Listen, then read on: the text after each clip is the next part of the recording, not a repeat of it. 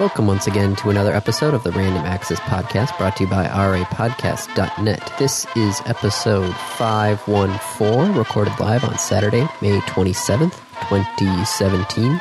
And here are your hosts the man who's going to a land down under, Dave Play, Hey, and the man who actually talked with somebody down there this week, Andy Lowe. Hi. who did you talk to? Uh, our news program that handles all of our, you know, news collaboration and, you know, setup for the newscast for the radio station. Uh, the company is actually based out of Australia. I don't remember which side of the coast they're on. Let me see if I can. Which side of the coast? You mean which side of the continent? Yes, which side of the continent? Continent, coast, something. Like I don't remember if they're from California or New York. No, no, they're down in Australia. They, Are they are. are, they on the west coast or the east coast? Like, j- well, but just to put it in perspective, like Calif- Australia is a big, big country. Yeah. Uh, they're on the north shore of Sydney. That's the east side. Yes. Okay, so you chatted with someone from the north shore of Sydney. Yes, this week, yes, because uh, they're trying to do some updating of the software and they needed access to all of the servers. That's what like a thirteen-hour time change. Yes. If thirteen or fifteen hour. Uh, currently f- 12, 13, 14 hours right now. Oof. Yes, I have now, you know, set up a Sydney clock on all of my computers. Just so you can quickly check. Yes, because they called me up and I'm sitting there looking at him going like, why are you guys calling me so late? And he's like, what do you mean? We I'm just like, got up. Yeah, it's like I I have the Sydney clock on my computer. I know exactly what time it is there. He's like, "Yeah, it's trying to make it easier on you guys." Aww. I know. He was doing it very from nice of home them. though, so I'm like, "All right." He's like, "As soon as I'm done, I'm going back to bed." I'm like, "Okay." That's very nice of them. So, yes, we were discussing actually Australia at the time, so yeah, so it's kind of surprising. Yeah, I chatted with somebody down in Australia. Cool. That wasn't someone that you met through PAX. No, it was you- yes, we it have was chatted not with actually a people in PAX Australia. person. We have chatted with people in Australia. Yes, that is true. We've had them on the podcast. Yes, that is also true. Yeah. No, I'm excited, man. I'm gonna go spend like a week down in Melbourne. Melbourne. Um, I feel like I, I kind of don't want to do. I'm trying not to do an Australian accent. It's just I I'd like to hear you try. nope, nope. Yeah. I'm keeping that one bottled up inside. on. Nope, Come on, let's let's hear that. nope. To Melbourne. Nope. No? Nope. Nope. Okay. So PAX is the 27th, 28th, and 29th, I believe, Of October. okay, PAX Australia.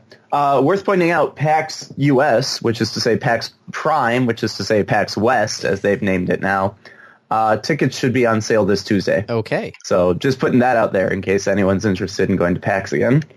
I am not. You, you're going to be a little busy. Yes, just a little bit. Just a little busy. Just a little bit. Yes. So Yeah. Uh, so we'll be we'll be out there like probably most of that week. Probably head out there on the 23rd or 24th, and then come back on like the 3rd of November. So just as a heads up, Andy, I don't think I'll be able to record those weekends. yeah, no, probably not. uh, given that right now in Melbourne it is 3.15 in the morning, yes, because they are in the same time zone as Sydney. Sydney. Yeah. So there's that. Yep. Well, you're gonna finally get to see a bunch of the people. It's like I keep on looking at my Facebook, like, oh, look that somebody else moved down to Australia. Went to Australia. Yeah. I'm going to go to PAX and be like, hi guys, I don't really remember most of you. I haven't seen you in like six years. Has it been? I thought it's been longer. Uh, I went to PAX in 2011. I don't remember if I went in 2012. I know I went in 2011 because I went to PAX and then a week later moved to Madison, Wisconsin and started my new job. gotcha. It's been longer for me though, hasn't it? Yeah. Yeah, because you didn't go that last year. Nope. It was very sad. Sorry. But yeah, no, I'm, I'm I need to save up as much PTO as possible Yes. because who knows what the future holds. Yes. Uh, yeah, we have friends out here right now. Their due date was yesterday. I'm sorry. Baby has not shown up yet. I'm sorry. She is a little upset that baby has not shown up yet. Yeah, I hear that. I hear that's a thing where it's like you know, after a while, they're just like, I just want this out. Yeah, and like understandably so. It's not just a like ridiculous reaction. It is a a pretty significant inconvenience at that point. You're not sleeping well. You're uh, not feeling well. It's hard to get up. It's hard to breathe. You have to pee very often. hmm I I know these things, Dave. That's Yep. yeah. Just just saying, I, I I know these things. All right. Not from personal experience. No, well, secondhand experience. That would be weird if I, you know, there'd be a lot of questions. Yes. In any case, Andy. Um, we can actually swing PAX into a topic Sure. because they're doing a thing now called Powered by PAX. Powered by PAX. Yes. Uh oh. What is powered by PAX? powered by PAX. Sorry, Kate just texted me a thing. Um, the, uh, basically, the guys who uh, at Reed Pop and such who kind of you know curate the PAX experience uh, are branching out to help other gaming conventions kind of get that PAX vibe. Huh. Okay, so let's see what uh, what is powered by PAX according to the website. PAX has pioneered a kind of event that honors the players, developers, and publishers of games. Founded by gamers who wanted to see a different kind of show, we've started looking around the world for events that believe what we can do. That community comes first, and if you start that way, good things follow. Powered by PAX means that the teams that craft the PAX experience are involved in the vision and planning of shows around the world, working with local teams in each region to make a show that feels true to the gamers attending it. I don't know how I feel about this. Because on the one hand, that is like you know that's that's what made PAX awesome and amazing. On the other hand, it feels like they're trying to market that, which is the antithesis of that experience. And, like part of what made PAX PAX, and I'm I'm going to be very curious to see if it's held true with PAX OS, is that it felt almost organic. Now, was that a fake feeling? I mean, certainly in 2011, it felt less organic than back in 2000. Uh, when did we go the first time? 2007, 2006. 2006 was our first PAX Yes. when it was at the Mayberry Trade Center or whatever Yep. convention center. Yep. All hail ball. All hail ball. Uh, you know, it, it felt like a really organic experience. And then they moved to Washington State Trade and Convention Center. It felt a little more put together, but it still kept that same vibe. And I, I don't know if you can market that Well, or if the act of marketing it changes it. I I have a feeling though that you know the the local uh, a gaming convention here because the first one that they're doing is actually in China, Right. Called uh, GC Play. Right. Um, so I have a feeling that you know there's still the local guys are still going to be in charge, but it's, I feel like this takes just you know. Reed Pop can come in with their experience and go, you know, guys, you really need A, B, C, and D for because how many how Yeah. many total PAXs have there been? PAX West, PAX lot. East, PAX South, PAX Australia, PAX Unplugged is come is, is we we're having a PAX Unplugged, right? Yeah, Uh, the board game fall. one? Yeah, Right. So you know, I think Reed Pop understands How to run a PAX. Yes, how to run a pack. So you know, this Yeah. is what you. These are your A, B's, and C's. Yeah. and then they can lay that foundation down, and then the local guys can actually go, okay, you know, this is what the local people are interested in. So it it could be interesting to see. I'm what I'm really interested to see right now is how PAX Unplugged works because that's that's the one that's kind of separate from the other PAXs. That's the tabletop board game one. Yes, that's the one that's focused entirely on tabletop stuff and not Right. video games. So it could be interesting to see how that because that that's going to be the first almost branch. Because I can, I, I'm sorry to say, you could take PAX East, PAX West, PAX South, PAX Australia, and kind of almost copy paste them to the other markets. Yes, no, Yeah. and then PAX Unplugged, yeah, that one's completely separate. So we'll see how well PAX Unplugged goes, and I feel like that one should give you an idea of this power, how well this powered by PAX could work. Make sense? I guess we'll find out. yeah. Yep. But no, it's. I think it's a neat idea. They're they're taking hopefully their experience and what works because PAX definitely does work. As you said, tickets go on sale on Tuesday. Tickets will They will sell be sold out, Uh, out on Tuesday. on Tuesday. Yeah, absolutely. So we'll see how this goes. Uh, other video game news. Ooh, what else do we have? Uh, Xbox Game Pass. So this was originally announced back in February. We talked about it back then. That's why it sounds familiar. Yeah. Um, $10 a it is- month. Yep. It's the Netflix for games. Next, okay, so Netflix for Xbox. Netflix for the Xbox Flix. The the So the Net- idea is that you, you can download and, and stream Xbox games, combination of, of current games and old games, so Xbox One and Xbox 360 games, uh, for $10 a month. yes, So as long as you can play like a game a month, worth it. yes. So let's see, what games do they have available? Well, they Um, currently have more than 100 X. Uh, okay, here's the full list. Okay, I linked the full list Then you want to click all. A to Z. I mean, we're not going to read the full list. No, but there's a lot of good ones on here, like the entire all three Bioshock Bioshocks. series. Yep. Borderlands, but not Borderlands 2. Um, I'd like to show more games, please. the button, Defense Grid, Defense Grid 2. Those were button both is good. not working. but down about ten dollars a month. Uh, Double Dragon Neon was a good game. Um, wow, so many Gears of War games. Yep. Halo Five, Oh, Braid's on there. That's good. God, I still need to play Defense Grid 2. Monday Night Combat. Is that still a thing? there are actually people playing. That was a great game. It was a lot of fun. Never took off. Now it's Overwatch. Oh my god, is it Overwatch? Hey, Overwatch is free this weekend, by the way. I own it. I was going to say, you know, for people who don't have it, but by the time I think that this. Right. So if we had talked about it last week that it was going to be free this week, that would be one thing. Yeah, still not a lot of like good things in here. I mean, maybe for a couple months. Yeah, oh, there's. I'm looking at it now going like, oh, there's. they said there's over 100 games, but a lot of these games, uh, okay. Yeah, a lot of these games are not games that I'd play. Yeah, a lot of these are. My God, that is that is the most amazing box art I think I've ever seen. Roundabout. Yes. It's it's a like limo driver standing in front of an explosion. That's it. That is the entire box art. A woman dressed as a, a limo driver standing in front of an explosion. Okay, so I do have to say I'm going through this list. It wa it seemed pretty good at the beginning, but then it kind of Petered out. yeah. But for 10 bucks a month, you could get all of it. And we'll give you a chance to actually try some of these things out here. Mega Man, Yeah, there's a whole like Sega vintage collection in there too. hmm the Alex Kidd stuff. Yeah, Golden Axe, Streets of Rage, Soul Calibur. Is that like the new Soul Calibur? Or is that that looks like the original? That's the original Soul Calibur. Single player, local multiplayer. Yep. That's the original Soul Calibur. Completely worked with HD TV support though, so there you go. Ooh. So it won't look as bad. Actually, it'll potentially look worse. yeah. So yeah, so the other fun bit is the fact that uh, it's a revolving thing as well, just like Netflix. So we might actually see new games on there as well. Refresh the list of games each month. So if you don't play it, you might not get a chance to. Yep. Oh, okay. Okay, so, just so just so you know, it is not a streaming service. They you actually will download the games to your console, Right. and play them. And then once you cancel them, you'll lose access to the games. So it, you don't have to worry about you know streaming lag. Granted, you got to worry about download bandwidth. Um, yeah, and and how much if you have a, a capped download?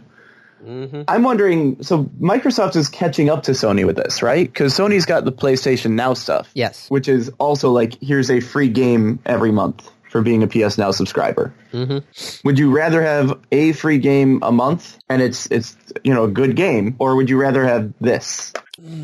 I would rather have this because the, you know, sometimes, you know, if you're just given the one game, it's like, okay, yep, no, I'll get my free game and I'll never touch it again. Like, I wonder how many free games I have connected to my Xbox account that I got, when you know, when I was still gold, but, you know, I never did anything with. But I grabbed it because it was a free game and, you know, hey, free.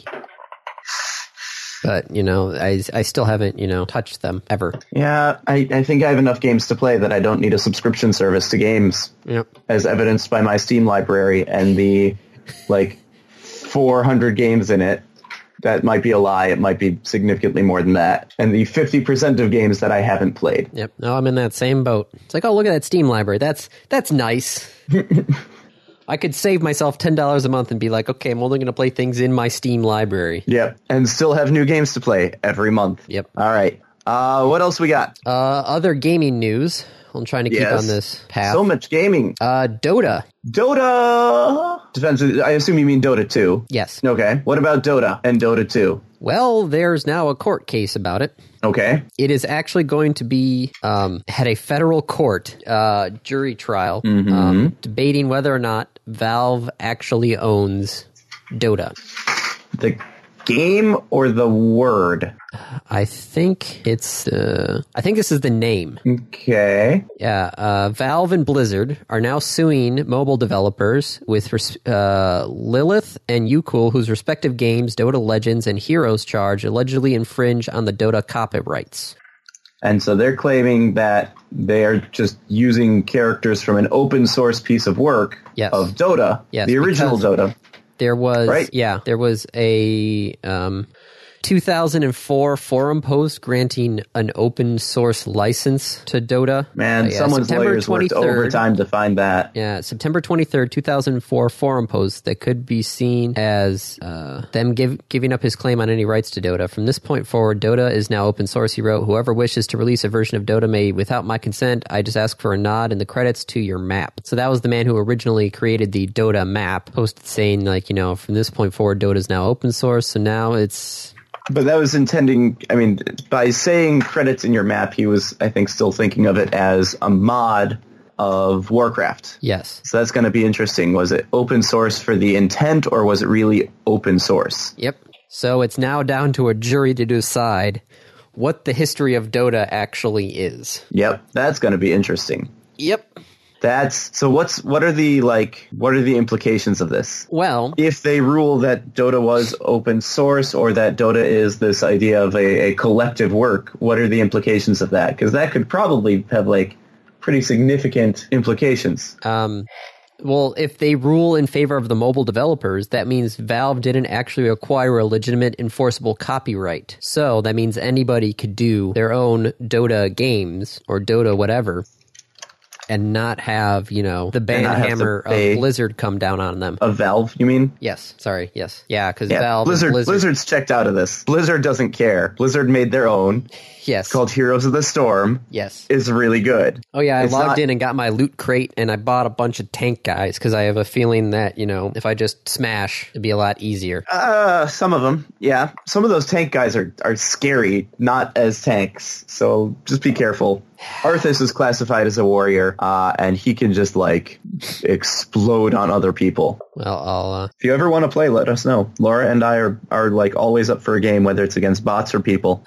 I just I don't know. So many things. Yep. All the things. The thing about the so many things is that this is one of the things that you can actually play with other people. True. Very true. So it's it's a nice way to have like social contact and, and stuff like that. So yeah, no, the, the Dota is actually now in the federal courts to figure out what what's up with the name. The federal courts. Yep. Oh dear. So last bit of gaming news. Uh huh. AlphaGo this last weekend was playing the number 1 Go player in the world KG. Yep. He is regarded as the top Go player. Period. and he beat him. AlphaGo, it's not he. Alpha Oh god, wow. He's called AlphaGo a person. Not quite. Nope. It's a program. Yes, AlphaGo beat the world's best player of Go 3 nothing. This is this is the same KG who first said, "I will never play against this AI because it's a child's toy." Yep. Essentially, Yes. um, where. Oh, I wish I knew how to use Google to search time ranges Uh, it's an advanced feature. because I remember he made some like really, really like disparaging remarks about it. All right, hold on. The Alpha Go. Okay, yes. Is it tools? Yeah, tools. All anytime custom range. Were you thinking like last year or what? Yeah, search uh, anytime in February through June of 2016. Let's just do 2016 to July 1st, 2016. Yep, March 11th, 2016. Teenage world number one, Kinji Kiji KG. KG. Sorry, KG. KG. Yeah, what did he say? Uh, he said Google AlphaGo can't beat me uh, in the sport.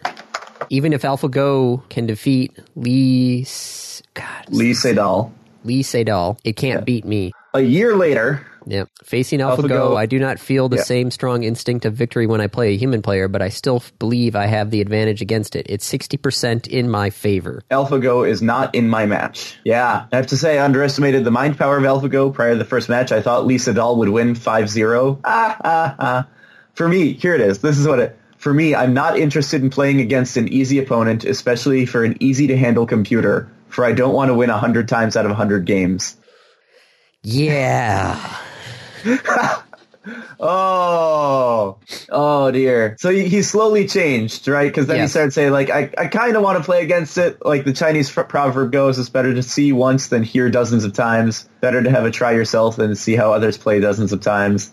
But like, yeah. And then AlphaGo won three nothing. Yep.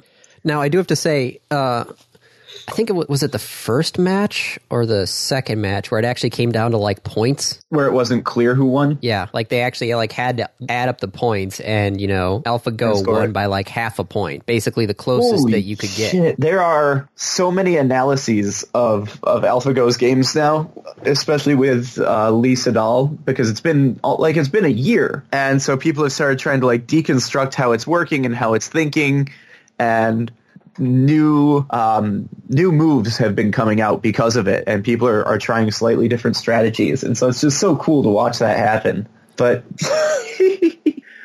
oh, poor poor KG. Well, it's kind of funny because KG used previously unorthodox moves that the AI had employed itself Yep. against the AI. Yeah. Well, as I said, like he's they they learned from the computer. They learned from watching it. Yeah, I And- still remember in uh, match two with Lisa Dahl, uh, the commentator who was like a, a third Don uh, Go player. So he's he's good. Like he's he is a, a master Go player, just not Grandmaster or anywhere near Grandmaster, but he's still like he's ranked essentially. Yeah. Um, he he was able to like look ahead 10, 20 moves on the board. And he was saying like, oh, you know, they'll probably do this and do this and do this and do this. And here's what I do in this situation. And then he'll do this. And then AlphaGo took its turn, and he looked at the board, and he looked back at AlphaGo, and he looked at the board, and he looked back at Alpha. He's like, "Wait a minute!" And they he put it on the board, and then he moved it, and they put it back because he like had to match where AlphaGo was playing. He's like, "That's that's a that's a really weird move." And he he had, like just stop, and he looked at the board for like two minutes, and then he's like, "Huh." Meanwhile, Lisa Dahl had to like get up and leave the room because he, he needed a break and because that move just took him by such surprise. Let me see if I can find the move. well, I okay, so um, so they uh, he lost match one. Lisa Dahl No, uh, or KG? KG. Yeah. He lost match one, but you know, it was it was pretty close. Match two, according to AlphaGo's analysis, he played perfectly for about the first fifty moves. AlphaGo did? No. Or KG? KG. KG played Er, Yeah. perfectly against AlphaGo for the first fi- literally like he could not play according to the analysis Any better? any better. Yep. For the first 100 moves, it was the closest we've ever seen anyone play against the master version of AlphaGo. Yeah. So literally, yeah, no, he was playing Perfect. AlphaGo to the limit. And still, lo- like, did he just make a mistake or AlphaGo came up with something and escaped? Uh, AlphaGo made some moves which were opposite from my vision of how to maximize the possibility of winning. I also thought I was very close to winning the game in the middle, but maybe that's not what AlphaGo was thinking. I'm a little bit sad. It's a bit of a regret because I think I played pretty well. No, you You played really pretty well. Yeah. so, I, you know what I'm reminded of is the episode of Star Trek. Do you know which one I'm talking about? Oh, um, where the guy is playing Data in the, Right. Yeah, and and data gets destroyed in the first round Yes. and then the guy plays data again and and has to quit and the change was that data wasn't playing to win and so right there what kg said is that like alphago made this move that i didn't expect because i was planning on how to maximize Yeah. AlphaGo doesn't care about maximizing. That's what's come out of all these analyses. AlphaGo cares about winning, but it doesn't care about winning by a lot. No, that's why that first match came down to a half point Right. win because that's that's Alpha Goal's win. AlphaGo will play as safely as possible, but still win. yes. Uh, it was the move 37 in game two that AlphaGo was like, the move was described as creative and unique. Yep. Uh, another another player called it a rare and intriguing shoulder hit. Hmm. Move 37, man. That was that was it. So now, after AlphaGo has beat the best Go player in the world, it is now retiring. Really? Yep. They're like, all right, we did it. We beat the best person ever. We can actually close down the server. Yep. That's that's kind of sad, actually. That feels like it's a loss to to the Go world. In a statement, DeepMind co founder and co CEO said that the reason was that this week's summit represented the highest possible pinnacle for AlphaGo as a competitive program. Mm-hmm.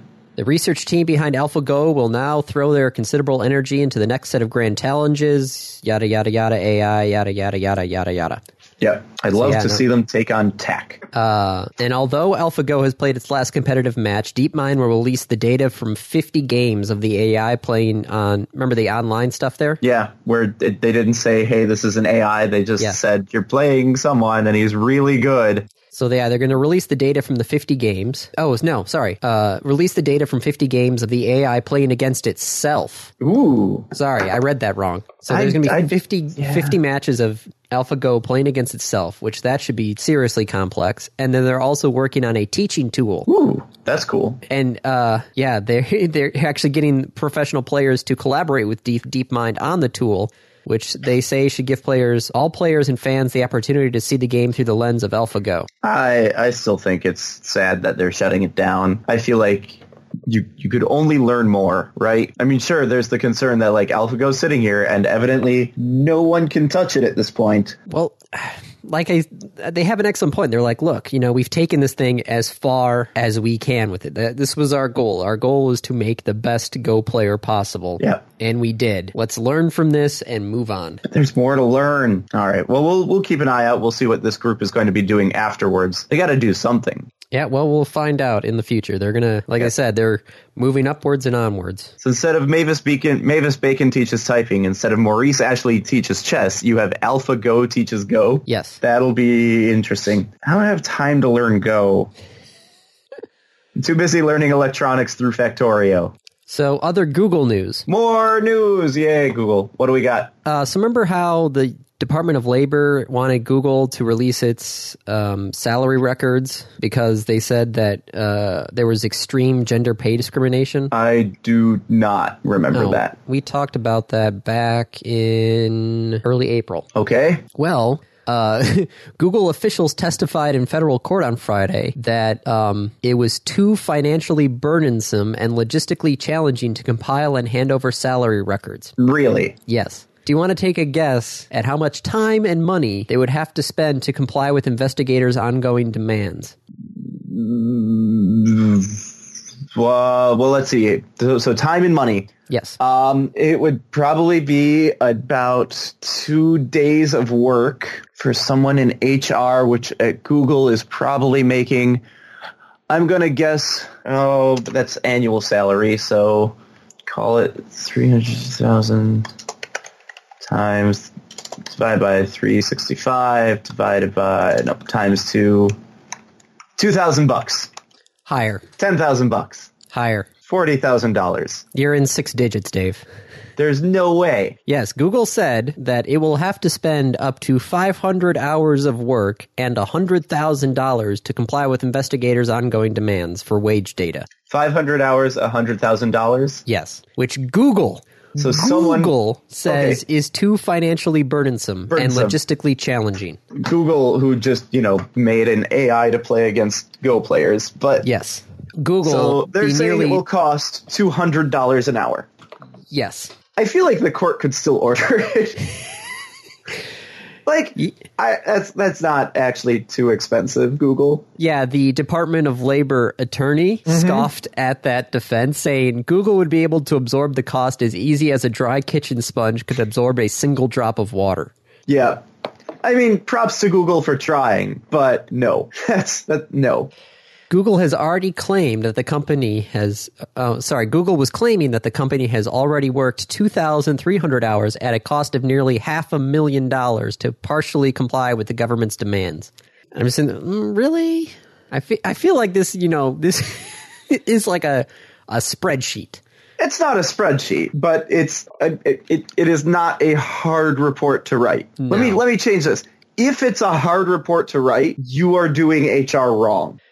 Google's senior legal operations manager testified that the process of compiling data for the Department of Labor has required engineers, lawyers, and employees across departments to build new systems, conduct extensive quality reviews of files, redact documents, and complete other complex tasks. Oh no, you had to do management work.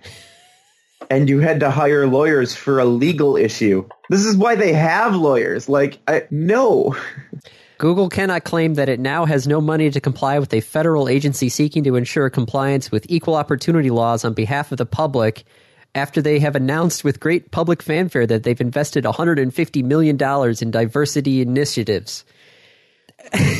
You know, I'm sorry, this is just humorous. You, you can't spend that much money and then claim you don't have that much money.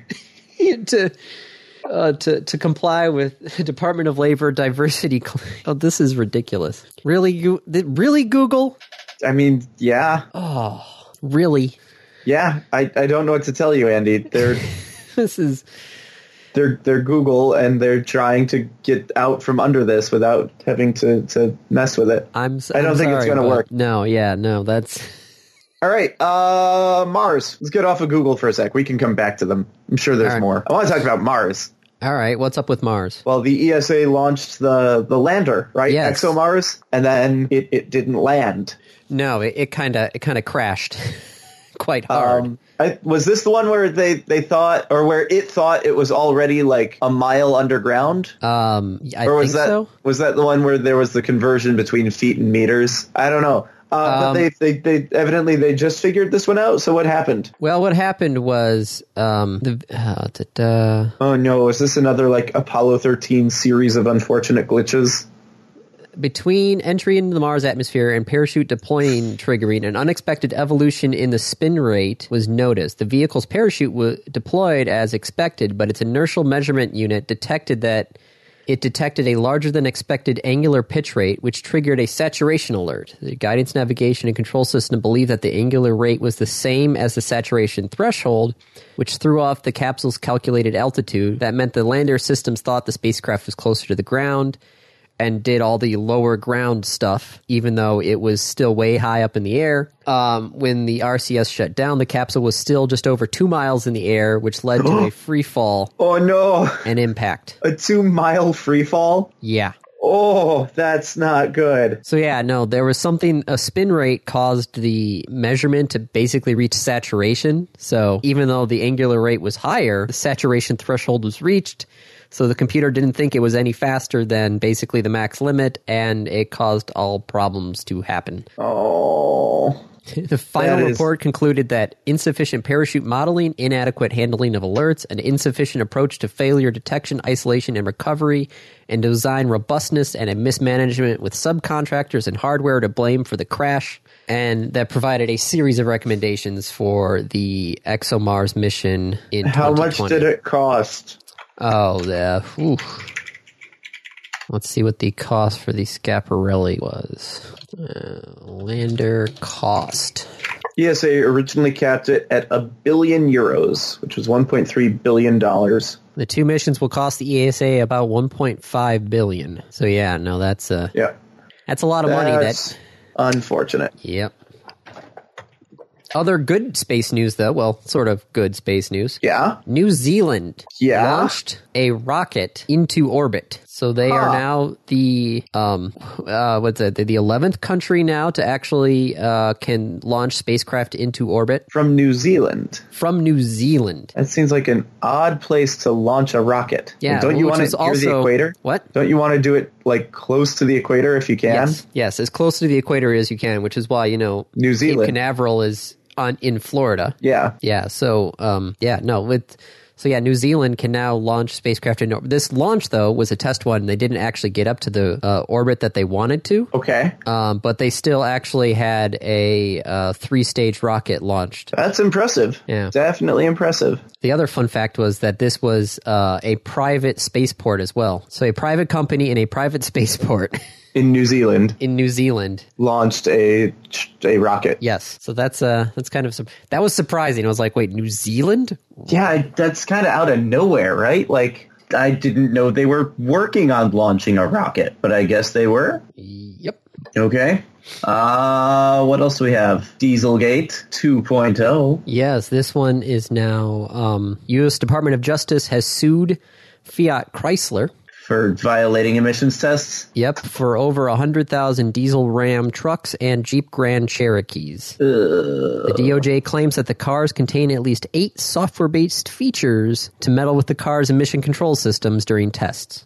And also, fun fact um, two plaintiffs have asked a judge to let them proceed with a class action lawsuit against General Motors for diesel emission. How many people cheated at their diesel emissions? It seems like everybody.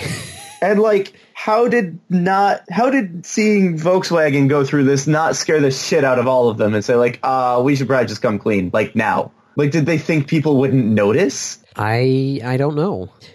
The U.S. government filed a complaint on Tuesday claiming that Fiat Chrysler asked Bosch, the same German auto parts supplier that VW got its engine software from, to quote unquote customize the engine control system software that FCA used in its diesels. God damn it. God, really? And so, yeah, no, the Fiat Chrysler's now uh, getting sued by the Department of Justice, and there might be a class action lawsuit against GM. So, yeah, no, Dieselgate, it's back. 2.0. Oh, Back and better than ever. Yep. God damn. Uh, there was something else on that list that I was looking at, though. Digits. yes. What is digits? T-Mobile digits. T-Mobile Digits, which was their big announcement. Where? I don't remember a big announcement. Well, they were they were touting this announcement for a while, saying like, "Oh, there's going to be a big announcement coming on Tuesday. Big announcement on Tuesday." And we're like, "Okay, Oh, okay, one of those. yeah, Big announcement on Tuesday, sure. yep." T-Mobile is introducing Digits, which, in case anybody is wondering what Digits is, it's like your Google Voice number, but specifically for T-Mobile. So it's it's like Google Voice, but it only works for T-Mobile. Yes, But T-Mobile customers basically have their phone number now turned into a Google Voice number. but how many T-Mobile devices do you have? Uh, I currently have two. You do? Yes, What two devices do you have? I have Your- my your phone? and I also now have an LG tablet that's technically associated with my T-Mobile account. But does it connect to the cellular network? Uh, yes, it does Okay. for the time being. as soon as I pay it off, then it won't. I'm waiting for a, a rebate check to uh, show up I'm so confused. Why won't it once it's paid off? because I'll turn off that aspect of it and kill the data connection for it. Okay. It was Oh, 'cause part of it's the just- it was part of the deal with my phone. it's just like stealing your data right now. Well, it's not actually on, so it's not actually using any data, but I had to add uh, the data connection for it in order Okay. to get the discount. And you know, if I cancel the line before I get the discount, then you know I won't get the discount. Right. It's a bit But you get silly. the It's only- discount, and then you're going to cancel the line. Yes, Huh. it's it's con- it's convoluted. Yes, I Yeah. yeah. But anyway, So yeah, no, any any but I, you know I still don't get it. Like, so where where else can you use your T-Mobile number? uh, on your PC via a browser, on your tablet via a browser, any connected device can use your digits. But it's really just like a browser app. Yeah, want to shoot off a text from your tablet or laptop? Digits can do that via a browser on their PC. So can Google Hangouts. Not a text message. Oh, not anymore. That's right. They got rid of that. Yep. Except Damn for it. Google Voice numbers. Well, it's a good thing I have a Google Voice number. yep. Yeah, so text for Google Voice numbers still run through Hangouts cuz I've Yeah. been still getting some of them cuz some people only know my Google Voice number rather than my actual cell phone number. Yep. So now I've got text coming in two different places and it's freaking me out. So annoying. Yep. Getting texts from multiple places as I have like four different text programs open. But yeah, no, digits means that, you know, you don't have to carry two phones for two separate numbers. You can have more than one digits line on the same smartphone, that sort of thing. So, yeah, no, it's T Mobile's, all their numbers are getting turned basically into Google Voice numbers. So you can get them anywhere. Cool. And it's free for T Mobile users. T Mobile One Plus users actually get a second digits line at no extra cost. Everybody else can get another line for just $10 a month. So you can just get another number that's still you. Yes. Why do they think this is a good idea? Like, who at T-Mobile said, wow, you know what people really need is Google Voice? Google is saying people don't need Google Voice. Yep. I'm so confused by T-Mobile's actions here. What is the advantage from their side? Why would they do this? Uh, my guess is so they could say, "Hey, you you want you know we can move you over from any other device, you know, well Which you could do already. not uh, any other device. Actually, some of them now, some of the later devices, they T-Mobile actually said like you know if you're on Verizon, you have like an S8 or an iPhone 7 or something like that, bring it over to us, and it will actually work on our networks. Oh, cool. So Took yeah, care I of don't. that. I don't know, but it, it's neat. But it, like you said, yeah. What's the point of this? It, it feels neat, but then you think about it and it's like a novelty. Like, I'm not sure how neat it really is. But yeah, T-Mobile's doing their own version of Google Voice. Good for frickin' them. I'm kind of surprised I wasn't actually asked to participate in the beta program. Normally, I'm all about these beta programs. I just, hmm. Maybe they didn't do a beta this time. No, there was a beta for this because they said anybody who was in the beta gets a free extra digits line as long as they're with T Mobile. Ah. Oh, sad for you. Yeah. You should go on and complain and say like, I wanted to be in this beta. Mm-hmm. I have experience with, with Google Voice. I should have been in this beta. Oh, okay. I think I found uh, the link to get into the beta programs. But yeah, so yeah, that's a that's a thing, I guess. Mm, other voicemail f- cell phone news. Yeah.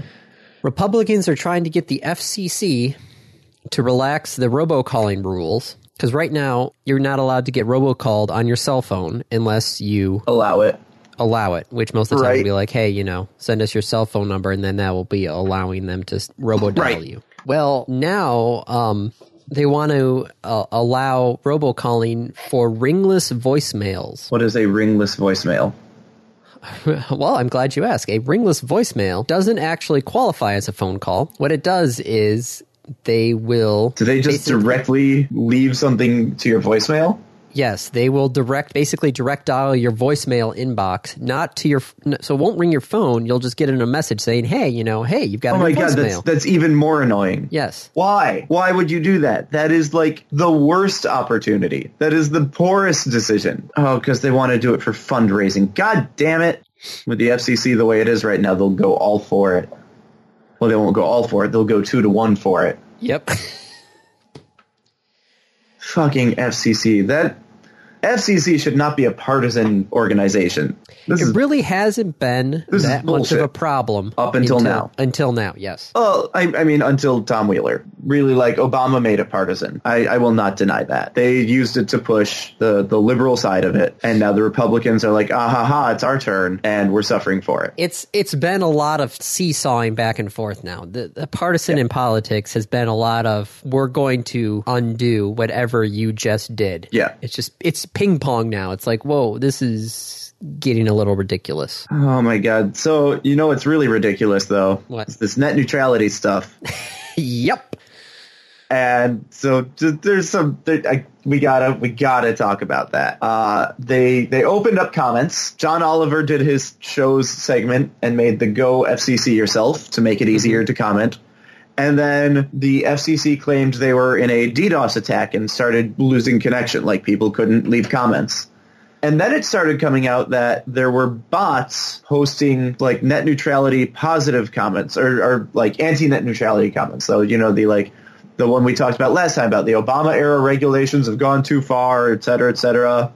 I want a free and open internet, not quite realizing or willfully not realizing um, this is the opposite of free and open internet, this idea of, of limiting these restrictions because companies are not going to make a free and open internet.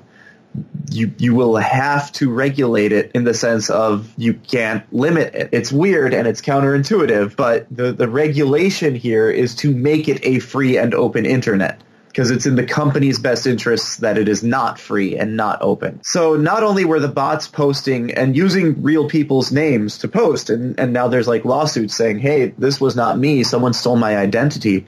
Some of the bots were posting using people who are deceased. Oh, jeez. So there's that. Also, it has been coming more and more to light how much of this, this legislation, these decisions from the FCC, are being written by lawyers at the cable companies, Well, which yeah, should the- not come as a surprise. Ajit Pai used to work for Verizon. Yep. Granted, that doesn't say much because Tom Wheeler used to work for the cable companies, and then he turned used right to work around. for the entire lobby. Yeah. Ajit Pai, however, still evidently has allegiance to his, his old employer. Yep. Whereas Tom Wheeler was like, no, screw you guys. We're gonna, like, I worked for you, now I work for the people.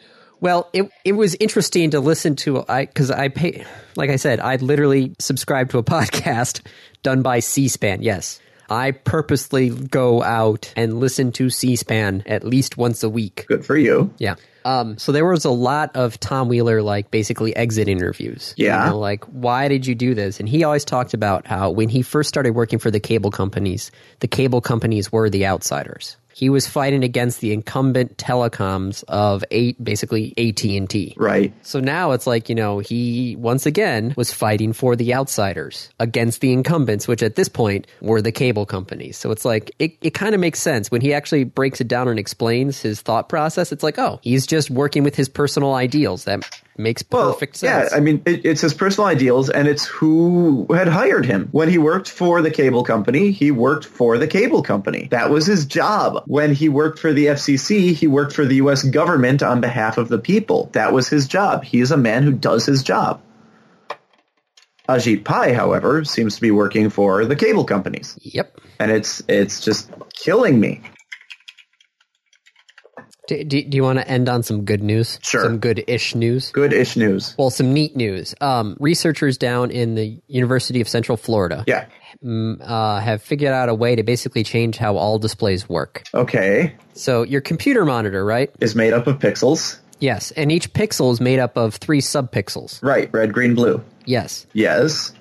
there uh, have come up with a way to tune the color of the subpixels by applying different voltages. So Isn't that what it does? no, because the the red subpixel is either on or off, or a, or a gradient of on or off, and the blue is on or off, or a gradient of on or off, sort of thing, right? They make it now where a red pixel could turn blue, and a green pixel could turn red. So they're you don't need Um, But Um, three three subpixels anymore. but a red pixel could turn. I am so confused. What? Red, green, Okay. blue, right? We, we have can we make- have a pixel. A pixel is made up of three individual parts: red, Yeah. green, and blue. There's so every pixel is really three lights. Yes, Yes, got that. That's And that's those what lights we could- have now. those lights can only be on or off, right? Uh no. Well, I'm in a in a somewhere. It, red can only show red, right? Yes, red can only show red, green. but red. Well, because it's it's a red LED and a green LED. Well, they are right, but they're uh, but the red it, it can be on or off, but it's it's there's different intensities. It's always yes. red. Yes, it's always re- yes, it's always red, right? Yes. Okay, so we got that. But It's, always red. but it's like a value of zero where it's off, or a value of 255 where it's completely on. Yes, but it's only red. Right.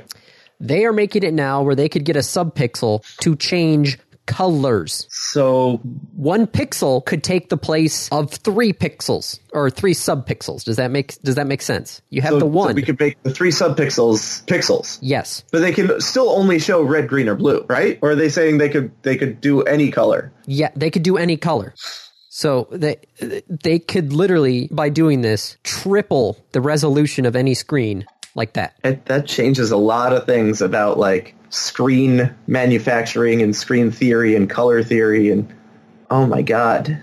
That's intense. Getting rid of the subpixels? Yes, that's that's think of, you know, think of virtual reality headsets cuz all that stuff is all about, you know, you know, resolution, especially Resolution. with it literally being like inches from your eye. Right. Being able to triple the density of a VR display headset? you'd have to have a completely would you would you need to change your graphics cards because right now the connection to the monitor is sending those three channels right it's sending red green and blue graphics cards need to output red green and blue Hold on, I'm looking at the pinout of HDMI cable. HDMI cable just sends out data streams. I don't know what's on the data stream. I'll have to look into that one more. well i'll give you a hint andy if there's data 0 data 1 and data 2 what do you think those three data streams are Uh, I'll have to look up the E CEA 861-E E video standard. andy Yeah. data 0 is blue data 1 is green data 2 is red I feel like that's an oversimplification of what it is, but I feel like oh, you would just need a different driver for this sort of thing. Maybe. You'd have to put something on the receiver. Like, there'd have to be some sort of conversion. The na- okay, here we go. The nanostructure surface can be easily integrated with existing display technology, so the underlying hardware wouldn't need to be replaced or re-engineered. It allows you to leverage all pre-existing decades of LCD technology. We don't have to change all of the engineering that went into making that. Okay. So this is this is cool, right? This is this is really cool. This is Okay. really really cool. I wanted to end on Is it- something that is was it not, you know, cheaper? a downer. is it cheaper or is it no more expensive? Because like Well, they're they're still. This is still in a lab. these guys are going to make a shit ton of money. Yes, if they can, th- if they can scale this up to an actual, you know, display, this would be amazing. What would you call it? Because it's not pixelless. No, there are still pixels. Yeah, it's just, it's Ooh, just. ooh, ooh! Oh my God! If if I were them and I, I had done this research, it depends. If I'm already working for a company, I'd say let's make this product. If I could take the research and make my own company, I would name the company Pixel Perfect. Ooh, that's a good one. Isn't like that would be a great company name for this? It would be an okay product name, right? Or like a classification, like these are Pixel Perfect TVs, but I'd, Uh. I'd make it Pixel Perfect. Well, there the technical name for it is a plasmonic display. That is bullshit and is a terrible name. That's what they're calling it. Plasmonic nanostructures can fill this role by having the advantage of I ultra don't small care pixels. what they're calling it. It's a terrible name. Go imagine going to Best Buy and saying, "I would like to order a plasmonic TV." It sounds like something out of a retro future. That sounds like a 1950s sci-fi. The hell is a plasmonic nanostructure? No, it's a let's call it pixel perfect.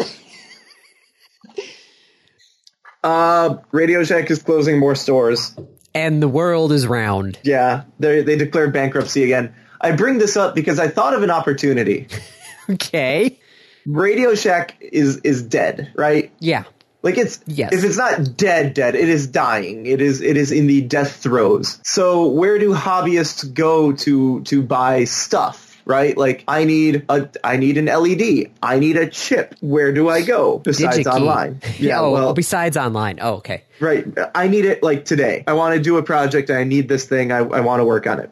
Well, when I want to work on beads and bead sprites, I go to Joann Fabrics and I go to Michaels, right? I go to the craft stores. Why not have like a small hobbyist electronics section? Turn them into some sort of like oh, like we talked about with Staples and that their office space. Not not quite that extreme. Just li- I mean the the extent that Radio Shack now has electronics, which is to say they have a cabinet in the store. Don't you think like Joann's could get into that? the whole store is about crafting and hobbies. So like put up a shelf with some breadboard, some wires, some clips, a soldering iron and some some components and poof, you are now the center of your your community's maker world. You could even run classes cuz Joanne's does classes for like knitting and crochet and quilting and using the machines.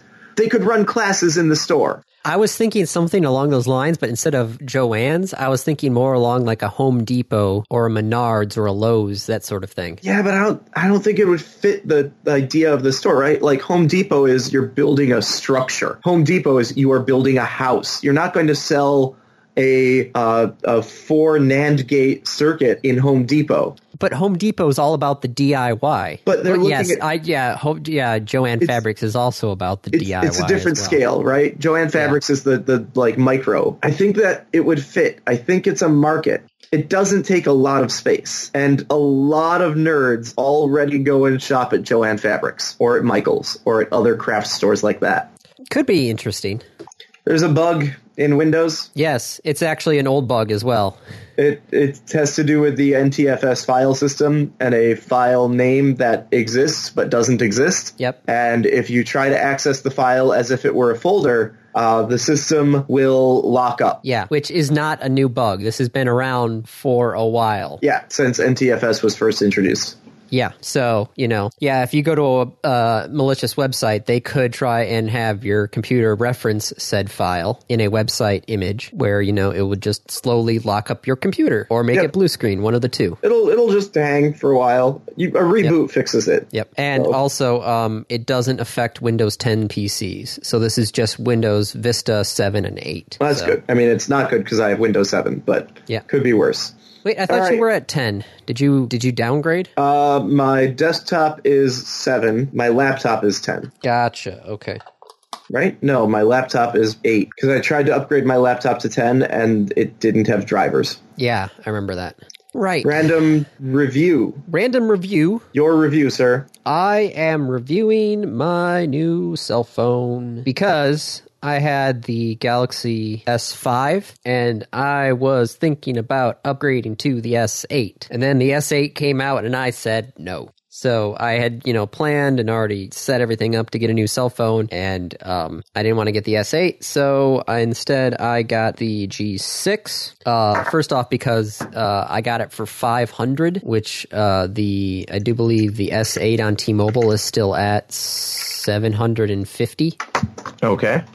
So it was definitely cheaper. Uh, it's got a bigger battery. Well, it's got it's got a pretty similar battery, uh, three thousand three hundred milliamp hours compared to three thousand. Both of them non-removable, but that's kind of standard now for new phones. Uh, both of them had. I'm comparing the S8 to the G6. Both of them were Right. supposed to be USB-C connectors, which that's a bit of a problem because the Galaxy S5 was uh, micro USB. So I've had to get new cables and chargers and all that other fun stuff. The USB C adapters. Yes. But the good news is this thing's got built in wireless charging.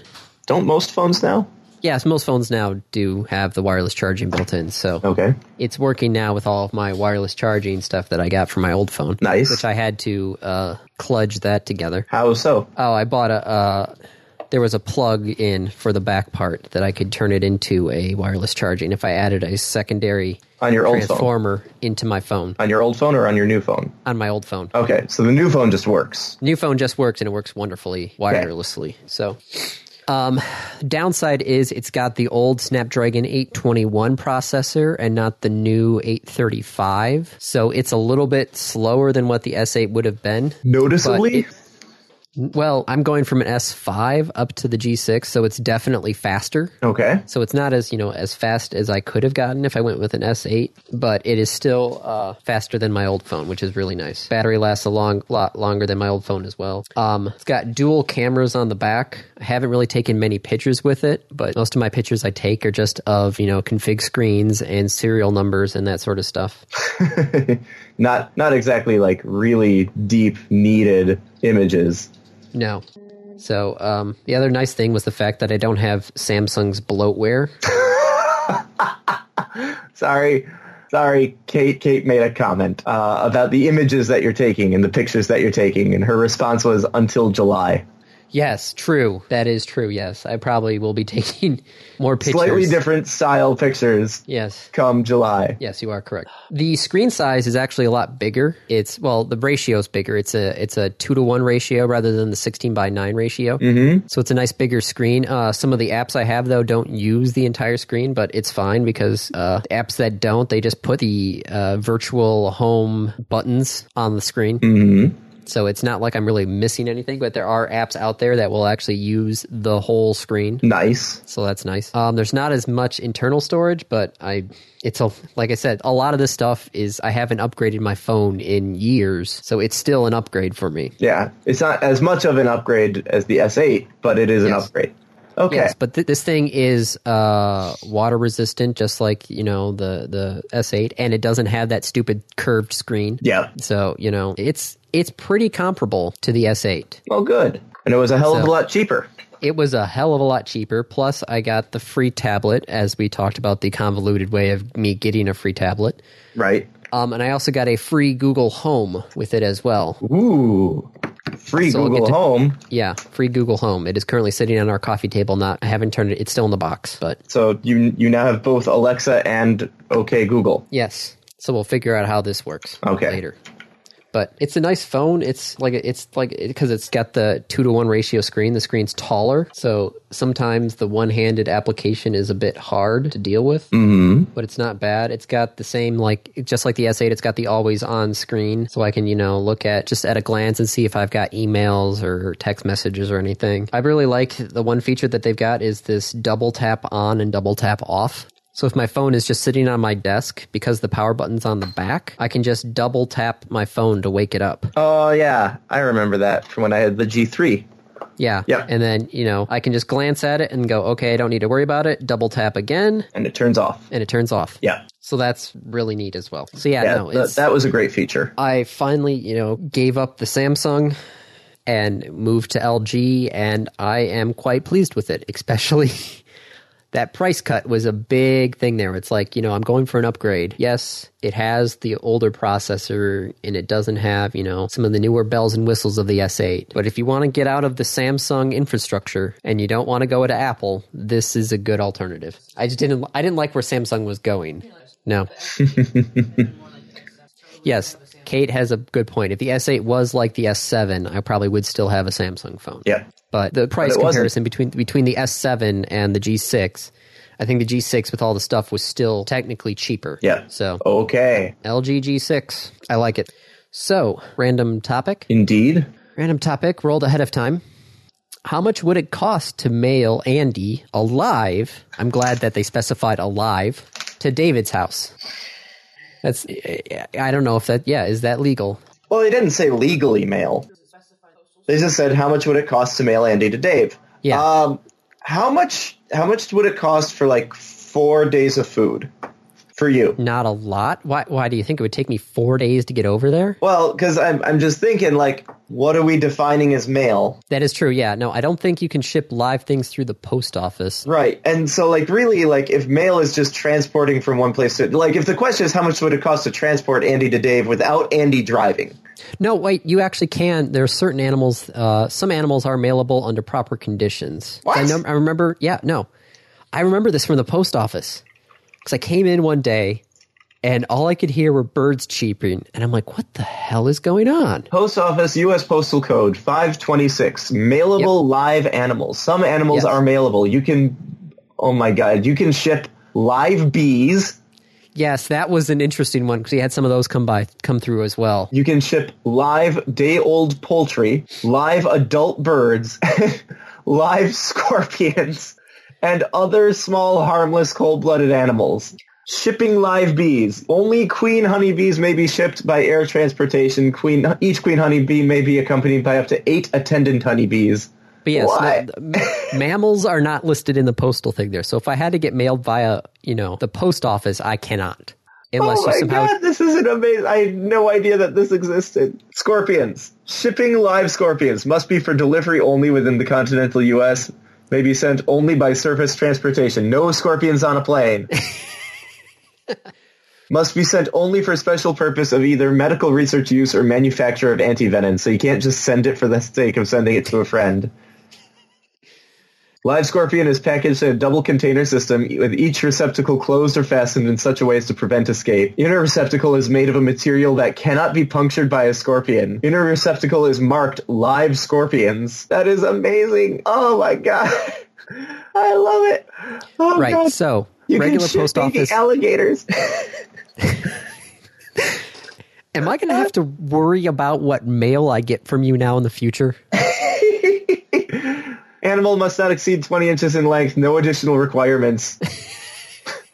Except applica- applicable standards in Section 52. Shipping animals. That is amazing.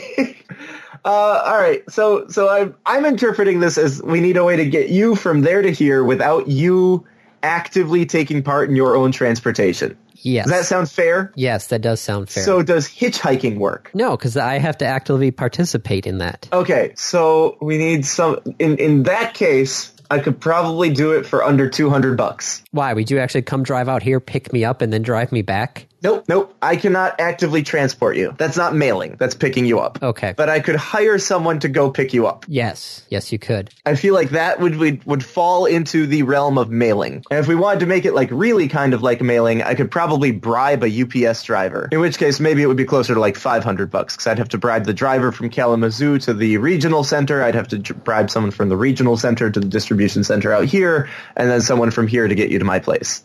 So I think I think between four and six hundred dollars. Can you think Oh. of a faster way? Well, no, I was just looking up uh, prohibited live animals on on the UPS is all mammals. Yeah, you can't ship a mammal. They need food and water. Yep. Let's see FedEx live animals. FedEx is totally okay with it. Live animals, here we go. FedEx does not accept live animal shipments. Okay, FedEx is out. I could ship you through Delta. but that's going to be like way more expensive. How much do you weigh, Andy? Uh, 180. Other warm blooded animal, breed, Homo sapien. It is not a restricted breed or a mix of restricted breeds. Restricted restrictions, regulations, less than eight weeks. Maximum one dog per kennel. Uh, you are not listed as a restricted breed. Doesn't say anything about the word human. Uh, non-human primates, regardless of species. Non-human, non-human, non-human, non-human. Uh, nothing on the Delta page about restrictions says anything about humans. Delta cares about human remains. Oh, but you have to be alive. Yeah, I, I think I could do it through Delta. Uh, let's see, pet age. You're 32, right?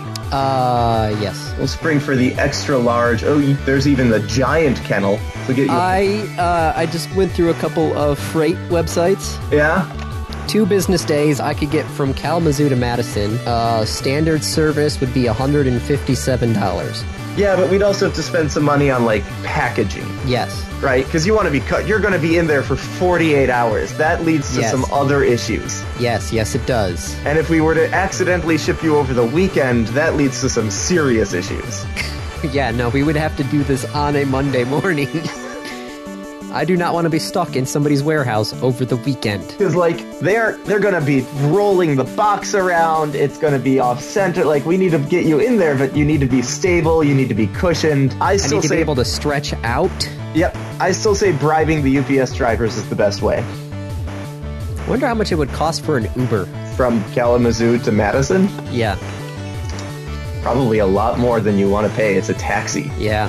All Maybe right, a Greyhound? I know Greyhound does shipping. Greyhound ships. Yeah, Yeah, but Uber's- no, that's that's uh, that's me buying you a bus ticket. That's not the same thing. Yeah, Kate said she'd do it. She'd ship you with a Greyhound. No, no, she would drive me. to- Oh. Yeah, yeah, just throw it up on Craigslist. Hey, somebody want to earn, you know, 150 bucks. plus plus gas and and like probably 200 right because it's that's a long drive it's it's like eight hours round trip Yeah, 200 bucks. Drive me out to Madison. That would be the that would be the, you know. that'd probably be the cheapest and safest way Yes. Craigslist, the cheapest and safest way. that's that's not an expression i thought i'd hear Nope. all right So, i think that's it yep, that's uh that's a wrap. This has been another episode of the Random Access Podcast. If you have any questions, comments, concerns, corrections, suggestions, remarks, reviews, rebukes, retorts, or just rants, feel free to contact us. You can find us on Twitter at RAPodcast or send us an email at mail at rapodcast.net. Thank you for listening.